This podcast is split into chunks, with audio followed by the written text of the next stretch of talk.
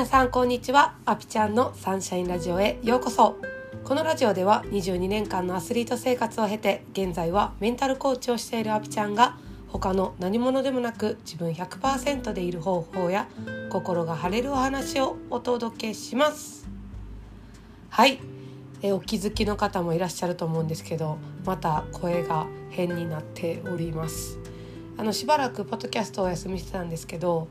あの花粉症からちょっとウイルスに感染して副鼻腔炎に発症しまた声が出ない状態になっておりました。今またねだいぶ復活してきたのではい今日からまたポッドキャストを撮っていきたいと思います。でそのねあの私の体調を見かねて職場の同僚が鼻うがいができるポットみたいなのをくれたんですけどめちゃくちゃいいですね。鼻うがいおすすめです。で鼻うがいって調べたら鼻からこう水を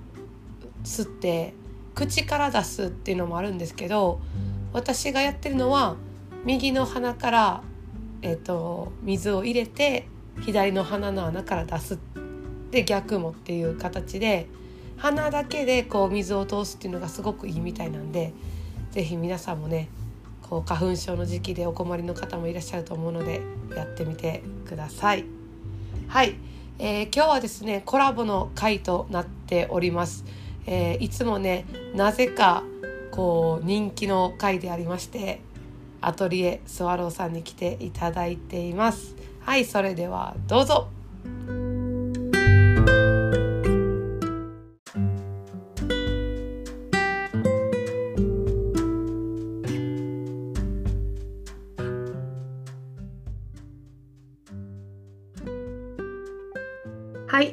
今日のゲストはアトリエスワローさんです。お久しぶりです。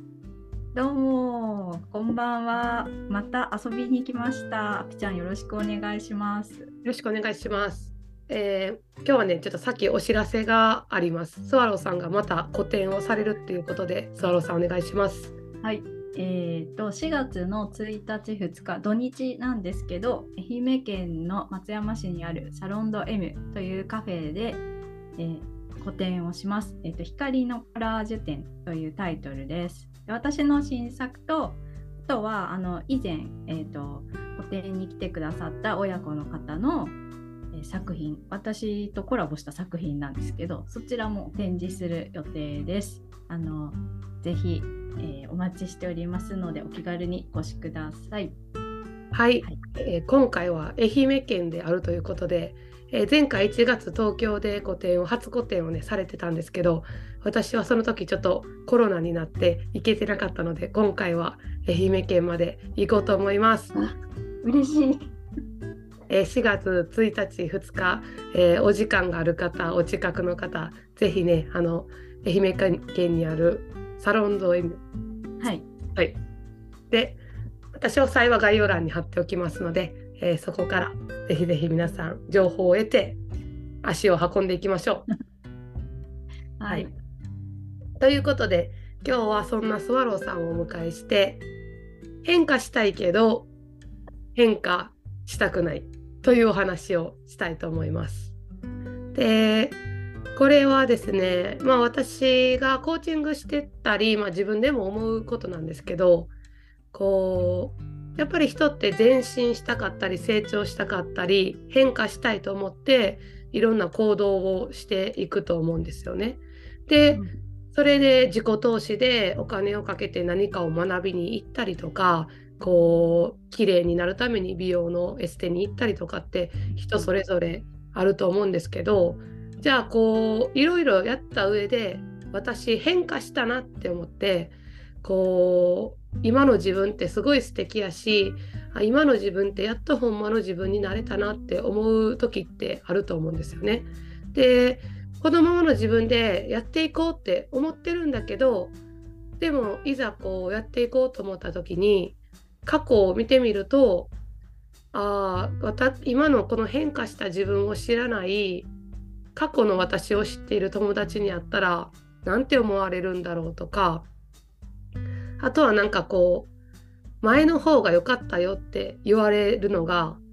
怖くてこう過去にあったこういう関係とかになかなか手を出せないとかっていうのがあったりするかもしれないんですよね。で人ってそうやって成長したかったり変化していきたいものやけどでも日本の文化的にこう継続は力なりとか一貫性とかなんかこう変わらないことを美徳とするものもあるなっていうふうに感じててでそこが混在してるからこそなんかこう自分が変化した時にちょっといいことやけど恐怖に感じたりすることってあるよなっていうふうに思ってたんですよ。うん、で今日はそんなことについて沢野さんと喋っていきたいと思います。はい。美徳ね、そうね。変わらないこと、美しいですからね。あのね、ちゃんとそれを維持してね、できるっていうこともね。そう、美しいものもあるんですよ、その変わらないもので。まあけど、過去が作ってきてくれたんですよね、今の自分ね。そうなんですよだから今の自分が変化して過去の自分とは違うって思うと思うんですよ自分自身でも。うん、でもそれって過去の自分があったから今の自分があるから両方正真正銘の自分やし、うんうん、なんやろどっちも愛すべき存在やなって私は思うんですよね。そうですね。でまあそこで例えばまあ、愛せないなっていうかなんかこうあんまりこうめでる気持ちになれないっていうことは、うん、あの否定しなくてもいいと思うんですよね。うん、なんかそうなんだか知んないけどそんな感じなんだな私ぐらいで。でも事実はね過去の時間があって今一番変われたっていうところの自分にいるわけで、うん、であの私おすすめしたいのはそこにじゃあさらに未来の時間が加わった時、うん、なんかその一番新しい今の自分よりまた違う時間が発生するじゃないですか。うん、そうした時にえじゃあまたささらに良くなっちゃった自分はさこの今の私変わったっていう自分ちゃんと好きって言えるのかしら？みたいな今それちょっと聞いてて思っちゃって。なんかまたまた古い自分ちょっとちょっとみたいに思っちゃうのよりかは、うん、どんな状態の自分でもねあの自分を作ってきたっていう要素があるっていうことは取り入れたらって思うんですけど。そうですねなんかそんなさパキッと人間変わってずっと一貫性を持って何かを成し遂げるというのはちょっと生き物として私はなんかなんか不思議っていうか不自然っていうかやっぱりこうさっきもねちょっとアピちゃんと話してたんですけど植物とかに例えるとつぼみからこう花が咲いてそれで枯れていって冷えるってその循環を繰り返すんだけど、まあ、種類によったらさあのその種が発生した時に何回もそれを繰り返してるから例えば寒さに耐えられるような、ね、あのお花になったりとか虫に食べられないようなさ色とかさ模様になったりとか何回も変化を重ねて多分一番いい状態があるからだからそれだって そんな綺麗にずっと咲いてますみたいなので やってこれたわけじゃないはずみたいな植物もね。うんうん、だから人間もそうなんじゃないかなと思うのよねって話してたらこれ取りましょうってなったんですよ。そうそうそうそうなんですよ。そうそう。でその確かにこう今の時代というかこうより良いものに変化していく地球上のものたちは全て。でただそれが自分が思っている以上の速さで変化した時にちょっと脳がついていかへんというか、そこでこの過去と現在と未来の時時空がちょっと分からなくなっちゃうんかなとかも思いましたね今。うんそうね。なんかこうけど過去の自分も好きなところあるでしょ？なんか。いや思いませんか？うん、そう。あると思う。ちゃんのねコーチング受けてきたからノートに結構自分の過去の考え方とかも記載してて、うん。で話す前に振り返るからよく見るんですけど、うん。やっぱりあの紆余曲折ありつつもあの強化したいところにちゃんと振り返ってあのできなかったところはできなかったでよしとしてんなみたいなメモとかもあって 多分その揺らぎがないと私は強くできなかったんだろうなとかさ思うわけ、けどこの過去のメモのおかげなの？それは。確かに。だから揺らぎとかいいんじゃないかなと私は思うんですけどねいや本当にそうそうそうですね。なんか多分変化がでかいと揺らぎもでかいからうん。なんかこんなに変わったのにみたいな感じでその揺らいでることにさえちょっとこう、うん、フラストレーションがたまるかもしれないけどうん。やっぱ変化がでかい分絶対揺らぎってでかいもので自分で受け入れたりとかうんその変化したからといって過去の全てが変わって今があるわけじゃなくって多分9割ぐらいは過去と同じなんですよね。うんうんででもそのたった 5%10% 変わっただけでもすっごい変化やからうんうん。だからこう全然自分は違うみたいなこう変身スーツみたいなの着てるかもしれないんですけど実はそうじゃないと。うん全然過去の自分も今いるんだよっていうその全てを受け入れるっていうことができたらなんかよりその変化した自分も未来に順応していくのかなっていうふうに思いましたね。そうですね。うんそんな感じがします。そうそうそう。